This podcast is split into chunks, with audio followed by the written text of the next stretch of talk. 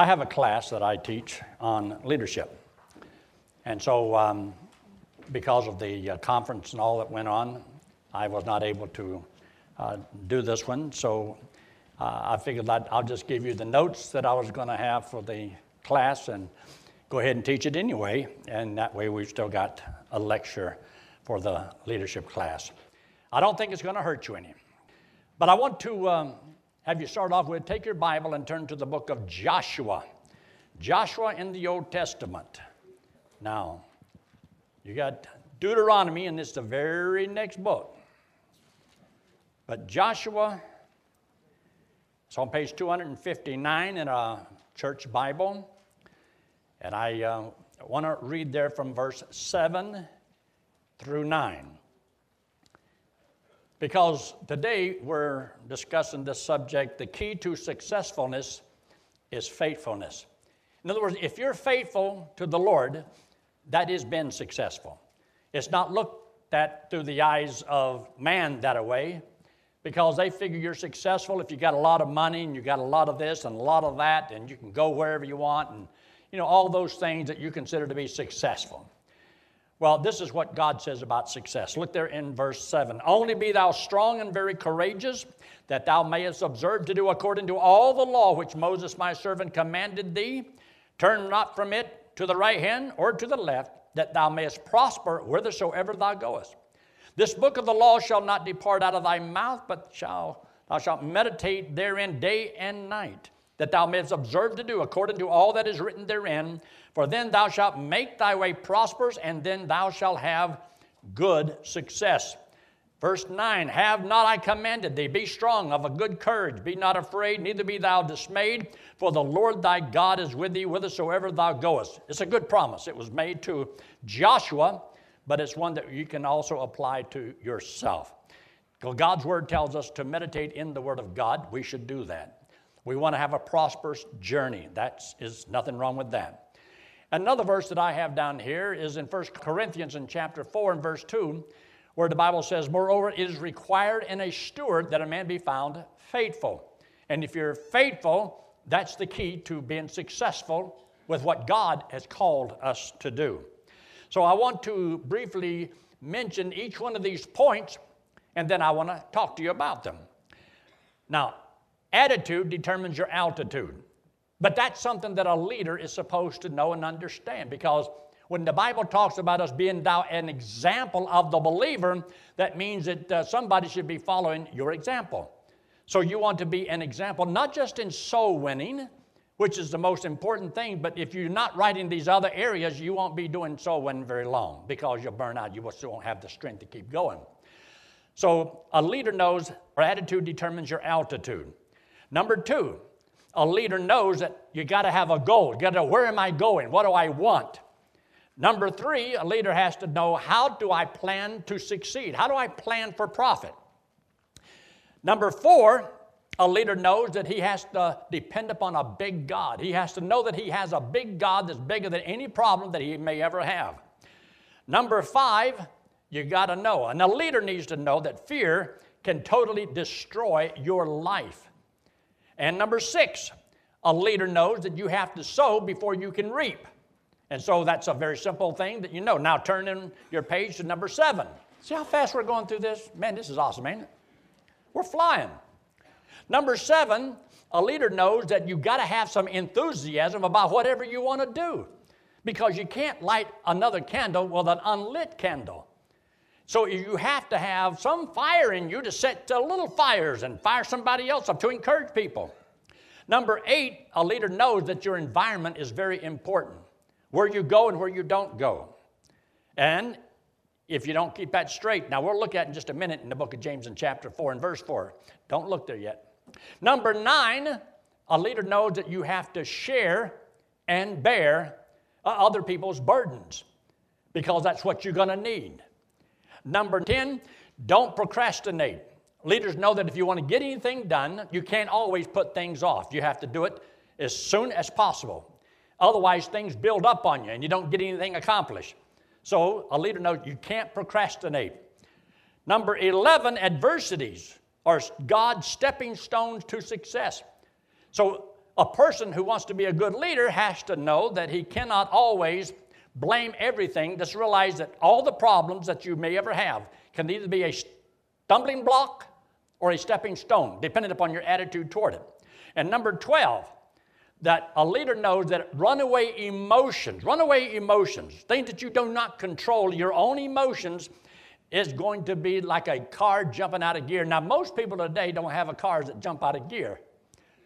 But I learned this and I preached this back in 1975 when many people still were driving sticks. You say, driving a stick? Well, that was a, you know, in gear and out of gear manually. Today everything's automatic. But it used to be, it would kick out of gear sometimes. And sometimes you would have a, a problem. So sometimes you have to have, if you had an older mate like I had, you had to put it in gear and hold it there while you drive. So we're going to look at this. Now, I like to tell you what I'm going to tell you, and then I tell you, and then I tell you what I done told you. Now, number one, I want you to take your Bible, look in chapter 4, Philippians in chapter 4. The book of Philippians and chapter 4.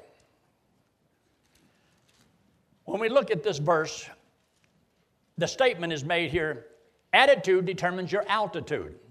Because if you've got a bad attitude, you're not going to go very far. You're not going to accomplish very much because you got a bad attitude. Most people do not like to stay around a person who's got a bad attitude. So if you whine and pine all the time, then people don't want that. They don't want to listen to it. So if you're more positive, then a lot of people want to be positive. They want to have hope. They want to have something they can look forward to.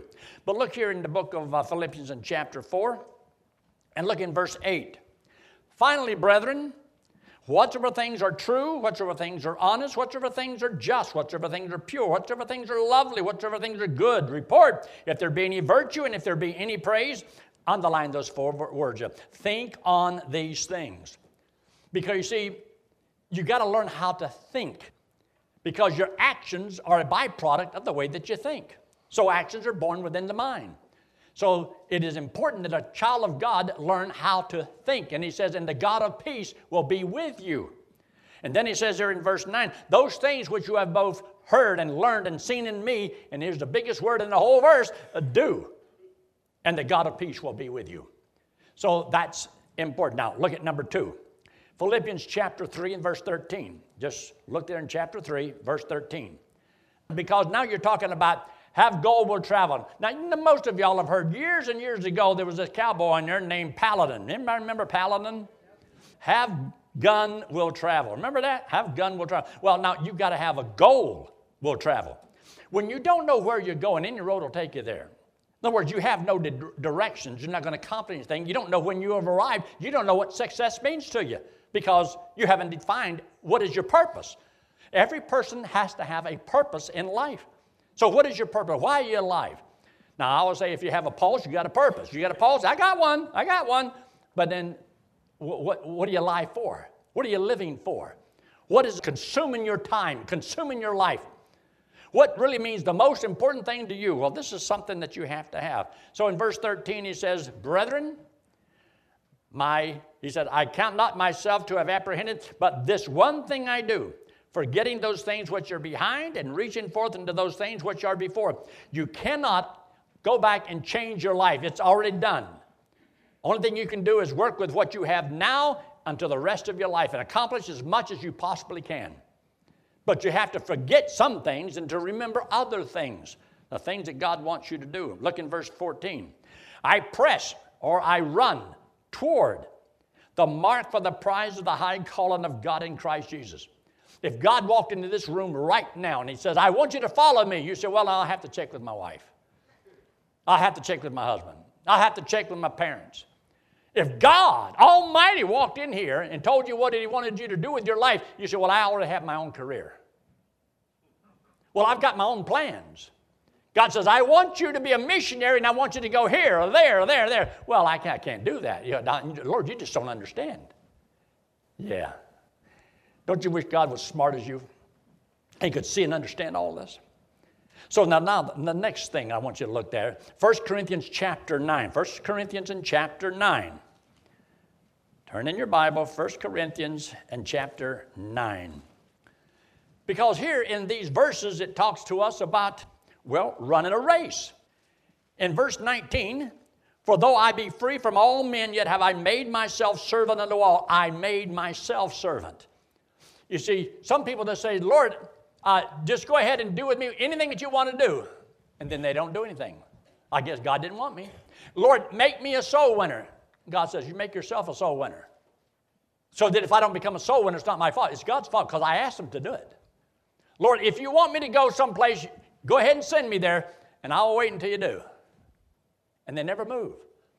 You can be a car on the right road, on the right direction, in the right lane, and no gas in the car. And you're going to sit right there. You know what will happen if you watch the world go by? It will. It will. And opportunities are on wheels. And if you don't learn how to take advantage of opportunities, they'll just pass you right on by. And then one day you're going to stand before the Lord. Lord, you never gave me any opportunities. I could have done something if you'd have. If God, if God, if God. But it's always God's fault. That ain't God's fault. You see, you can be as great for the Lord as you choose to be. You can be as dedicated to the Lord as you choose to be. Now, this little statement, plan for profit, that means every day you should plan something to be successful. Something you're going to be faithful today because you know that down the road, that faithfulness today is going to pay off tomorrow. Because you understand the simple little thing called uh, your future is being determined by your obedience to God today. You're not faithful today, it's costing you. You just don't know how much it's costing you. Don't waste any day. I don't like wasting time. I live so much by schedule. If I want to do something wrong, I'd have to schedule it. But the next thing, number four, number four. Now, that ninth chapter, you need to read the whole thing because it's talking about running a race and setting aside certain things and striving for the mastery so that you can get an incorruptible crown but you got to have something and you got to run. You can't say, Lord, just give me the rewards. Well, I'd have done something, but I just turned it all over to the Lord and told the Lord to. I know they needed somebody to drive the bus, so I asked God to drive it. I know they needed a Sunday school teacher, but I asked God to teach it. God works through people. And that's why it's so important. But there's very few leaders today because they don't lead in all these areas we're talking about. So you got to plan for profit. That means a short pencil is better than a long memory. And you write things down. What is your purpose in life? What do you want? Now, look in Hebrews in chapter 10. Hebrews chapter 10 and verse 35. Hebrews chapter 10, verse 35. I tell the people that think big, act big, do big. Why? Because we got a big God. Go out on a limb. That's where the fruit is. You say somebody might cut it off. I would rather attempt and fail than not to attempt at all. It's better to aim at something and miss than to aim at nothing and hit it. These things are good things to remember. Hebrews in chapter 10, verse 35 Cast not away, therefore, your confidence, which hath great recompense of reward. In other words, because of your confidence in what the Word of God says, you'll do some work. And the work is going to produce results, and the result is what God's going to reward you for. So you want to be rewarded, and every man shall receive his own reward according to his own labor. And if you don't do anything for God, you're hurting yourself. Not hurting nobody else, but you're hurting yourself. Now, get this. In uh, number five, fear not control will destroy success. In 2 Timothy in chapter 1 and verse 7, for God hath not given unto us the spirit of what? Fear, but of love, power, and a sound mind. If you don't do some things for God because, well, I'm afraid, I'm afraid, I'm afraid, I'm afraid, I'm afraid, you don't have a sound mind. You say, I'm losing my mind? Could be. Because God says He didn't give it to you. And you were not born worrying. You learned how to do that. Worry, fret, all those things, you had to learn how to do all of that. And then after you've learned it, isn't it wonderful? It just keeps you up at night, worrying, so you don't have to cast your cares upon the Lord because you can handle all yourself. And when it breaks you down, look what God did to me. And so God takes the blame. So, number five, a leader must know how to handle fear because if you don't, fear will stop you. You're not going to serve the Lord because you're fearful, afraid, afraid you're going to be a failure. Boy, I had to battle this year. Like I said, first time I taught all of this year, was in 1975. I went down to Florida Bible College and they asked me to speak, and so I, I, I talked on this. Of course, they gave me a lot of time. Today I've only got two hours, so I'm gonna have to hurry. Number six, sowing before reaping. Do the farmers reap the harvest before they plant the harvest? That'd be backwards, wouldn't it? That'd be great. But you see, when it comes to children of God, we know we have to plant before something grows. And it has to grow before we can have a, a harvest. So if you want good results down the road, you better start planning the right thing now. Just because you messed up down the, in the past and you don't have good results or fruit from it doesn't mean you should not plant today because tomorrow on down the road you're going to wish you had. Reap the good results down the road from the good seed you've thrown today and watch things grow in your Christian life. Many of God's children are barren, means they're not fruitful. And that's so very important. So in Galatians in chapter 6, he talks about, you know, don't mock God. How do you mock God? By mocking sin. It doesn't matter. I'm going to get away with it. It's not that bad. There's no consequences to it. Whatsoever man soweth, that shall he also reap. So the law of the harvest is that you sow now, you reap later. And whenever you reap, if you sow the wrong thing, you're going to reap the wrong things. So the law of a harvest is you're going to reap later than you sowed, and you're going to reap the same thing you sowed, and a lot more of it. So that's important to keep in mind. All right, number seven. Look at number seven. Colossians chapter 3, let's look at that verse. Colossians and chapter 3. You'll notice this is a wonderful verse about the two natures that we're not going to discuss right now, but it does talk about that. But he talks to the wives on what they're supposed to do. It talks to the husbands and what they're supposed to do, the children and what they're supposed to do, and the servants and what they're supposed to do. So you finally get down here into verse 23 and says, And whatsoever you do, do it heartily and to the Lord and not unto men. And here's the reason why. Verse 24, knowing that the Lord ye shall receive the reward of the inheritance, for you serve the Lord Christ. Whatever you do for the, the husband and the, the wife and the children, the servants, everybody, you're serving God. So serve the Lord with all your heart as unto God. You're serving God. Coming to church this morning, if you did it to honor God, then God's going to reward you for it. If you do whatever you do for the Lord, then God's going to bless you. Don't worry about it. How God's going to do it, He'll take care of that. You just do the serving part. You see, this is not written on how to get to heaven. None of these notes here has anything to buy how to go to heaven because going to heaven is free. You don't have to do anything. It's a gift. Only thing you have to trust Christ as your Savior. And when you trust Christ, He gives you eternal life. You're His child and you'll go to heaven whenever you die. So, number eight, I want you to see this. In number eight, the book of James, the book of James in chapter 4. I mentioned to you a little bit earlier, but I want you to see this verse. And the reason this verse is so important because um, it's talking about your environment the environment that you have. And you need to be careful what kind of people you hang around. You hang around negative people, and it's going to influence the way you think. And that'll influence the way you live. It'll influence whether or not you're positive or you're negative, whether you'll be found faithful or unfaithful. So in chapter 4, look there, he's talking to Christians. He's not talking to lost people. Book of James is to believers. He says, Ye adulterers and adulteresses, know ye not that the friendship of the world, you ought to underline those words, friendship of the world, that's having the wrong environment, the wrong friends. You see, I had to make a decision in my life. I had to learn how to choose better people to hang around. And I really didn't have to drop any of my old friends. Well, number one is I didn't have many. Number two, they left me. Because every one of them I tried to get to trust the Lord. And they'd see me come and they'd run the other way. So I didn't have to, you know, break off from my friends. They broke off from me. And it's not because I was so holy, it was because I was a little rude and crude. I didn't always do everything the way I should have done it. I just didn't know how to be nice sometimes. I would say this truth, but the way I said the truth, well, it rubbed some people the wrong way. And I always feel like, you know what, a cat. You know, if, it, if I rub you the wrong way, turn around but it didn't work. Look at number nine. Number nine is talking about in the book of Galatians, bear ye one another's burdens, and he's talking about ye which are spiritual. Try to help those that are carnal. In other words, in chapter 5 of the same book, it talks about walk in the Spirit and you will not fulfill the lusts of the flesh. So some of God's children will walk in the Spirit. Some of God's children are going to walk in the flesh.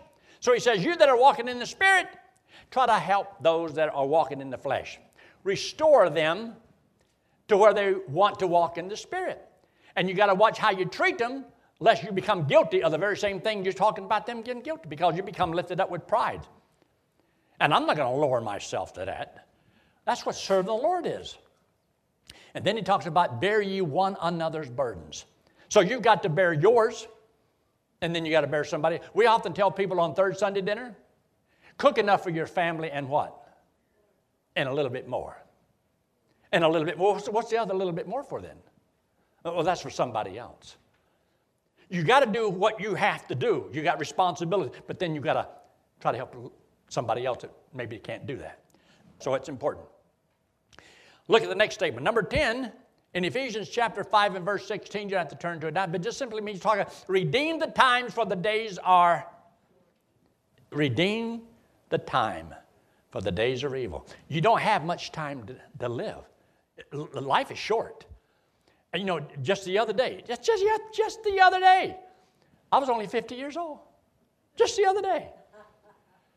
And when I came down here, I was only 51. And look how old I got in just nine years. Now, math was not my forte. I went to a public school. But number 10 is don't procrastinate. Don't procrastinate. That means don't always put off things. You got things to get done, try to get it done as soon as you possibly can. And means do it now. That's redeeming the time because you see, we may not have tomorrow. Do what you can do and what you're supposed to do this day.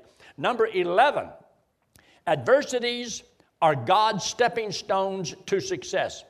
So in the book of uh, Romans in chapter 5 and in verse 3, see, it talks about tribulation worketh, um, what's that word? That everybody needs but you? Patience, that's it. Everybody needs patience but me. But everybody needs patience. And so tribulation. What does it mean? It means it forces you to have to wait. Because God doesn't always do what you want when you want it done. And so you've got to sit and pout for a while and learn a few little lessons in humility. And you can't be everything you want to be, and you can't do everything you want to do, and you can't go everywhere you want to go, and you can't have everything you want to have. It kind of, well, it kind of helps a person grow up a little bit. And I've had parents say, Well, I don't want my child to go through what I did. I do. I want them to learn just like I learned. What? Doing without. I told my kids, You can have anything you can afford. Now, what's wrong with that? I've had people say, You know, my dad left me this. Uh, Trump said he only left me a 100 million. Man, you know, I might be able to start a business if I had a hundred million. My daddy, you know, he was a bootlegger. And he, he willed it to me. I'm lying. Did you hear about this year of oh, Joshua? He got picked up for doing what my daddy did.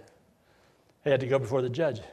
Judge says, Are, you the Joshua that made the sun stand still? He said, No, nah, I, I, was the, I was the Joshua that made the moonshine. What you're going to have adversities and you know it. Now in 1 John chapter 4 and verse 18, look at that verse very quickly. 1 John chapter 4 and verse 18.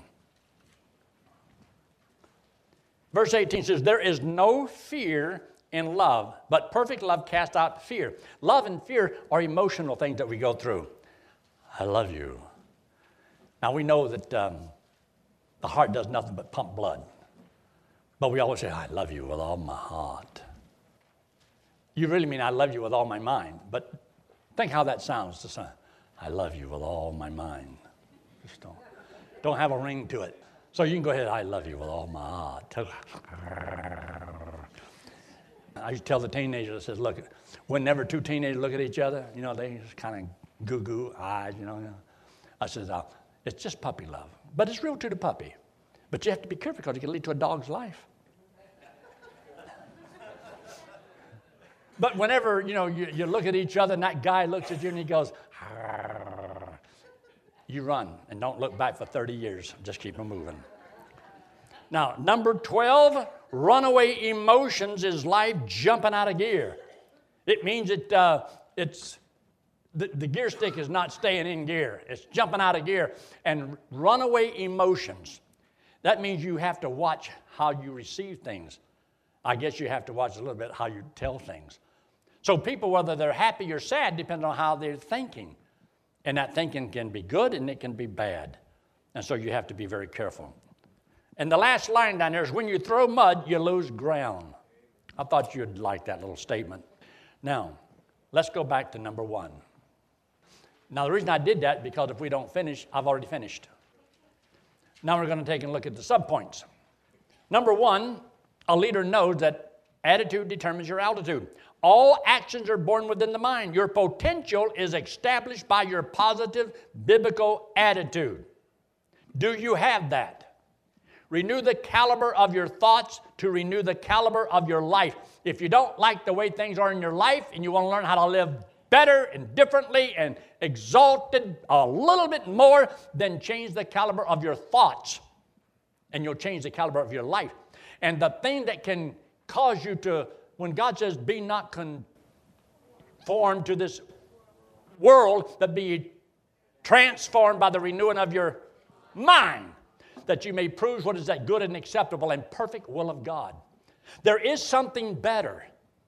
Now, some people, you probably could live eating out of a garbage can, but you ought to take and go to Smokey Bones and eat a juicy steak or longhorn but if you had one of those, and if you had a choice, I wouldn't eat out of the garbage can.